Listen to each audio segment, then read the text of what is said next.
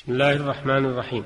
الحمد لله رب العالمين والصلاة والسلام على نبينا محمد وعلى آله وصحابته والتابعين لهم بإحسان إلى يوم الدين.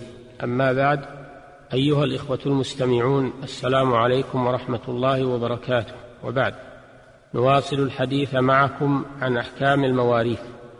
ونخص في حلقتنا هذه التحدث عن حكم التوارث مع اختلاف الدين.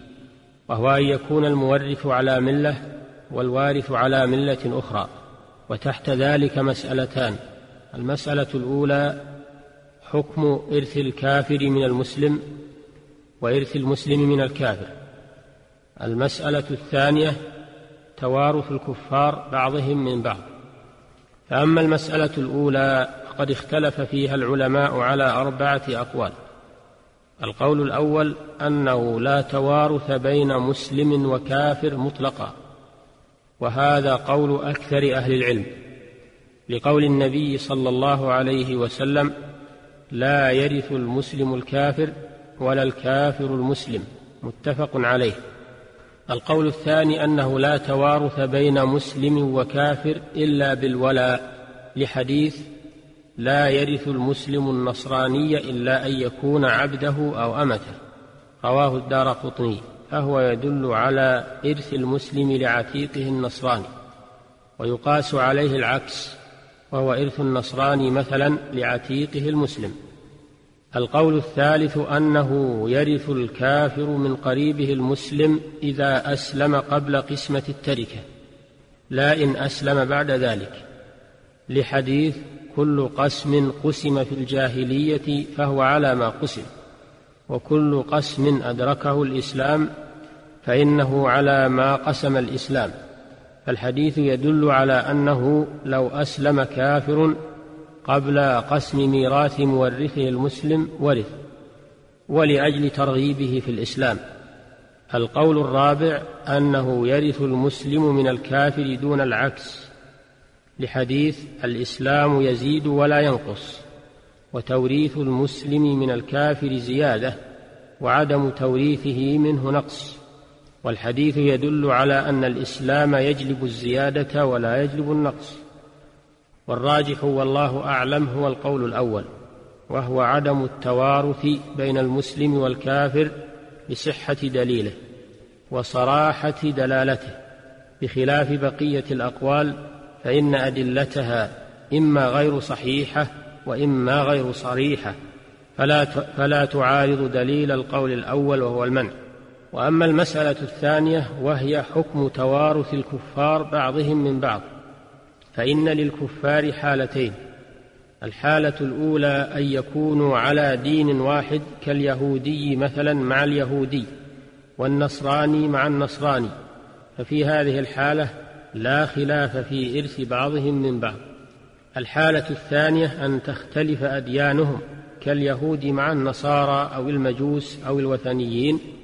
ففي هذه الحالة اختلف العلماء في حكم توريث بعضهم من بعض.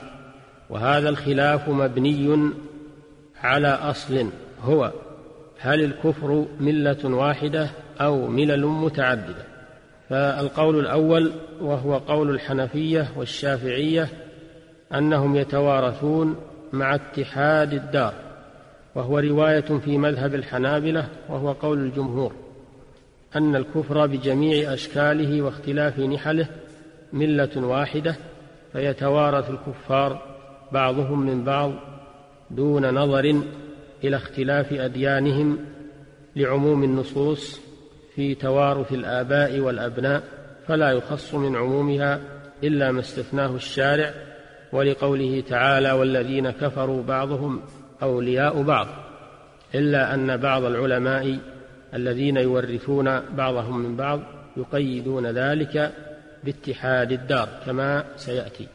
القول الثاني أن الكفر ثلاث ملل فاليهودية ملة والنصرانية ملة وبقية الكفر ملة لأنهم يجمعهم أنهم لا كتاب لهم فلا يرث اليهودي من النصراني ولا يرث أحدهما من الوثني القول الثالث أن الكفر ملل متعددة فلا يرث أهل كل ملة من أهل الملة الأخرى. وذلك لقوله صلى الله عليه وسلم لا يتوارث أهل ملتين شتى. رواه أحمد وأبو داود والنسائي وابن ماجه. ولعل هذا القول هو الراجح لهذا الحديث وهو نص في محل النزاع ولعدم التناصر بين أهل الملل فلا توارث بينهم كما أنه لا توارث بينهم وبين المسلمين ولأنه قد تعارض موجب الإرث مع المانع من الإرث وهو اختلاف الدين لأن اختلاف الدين يوجب المباينة من كل وجه فقوي المانع ومنع من موجب الإرث فلا ومنع موجب الإرث فلا يعمل الموجب مع قيام المانع. والذين يرون أن الكفر ملة واحدة يرون أن اختلاف الدار مانع من توريث بعض الكفار من بعض وذلك لعدم التناصر والتآزر بينهم. وهذا المعنى موجود مع اختلاف الملل. فعلى هذا القول الذي يظهر لنا أنه الراجح هو القول بتوارث الكفار بشرط اتحاد مللهم وعدم توارثهم مع اختلاف مللهم وأنهم ملل شتى.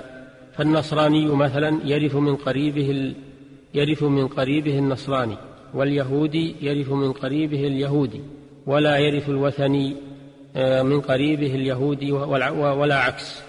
وإنما يتوارث النصارى فيما بينهم واليهود فيما بينهم والمجوس فيما بينهم وكذا بقية الملل الكفرية والله تعالى أعلم.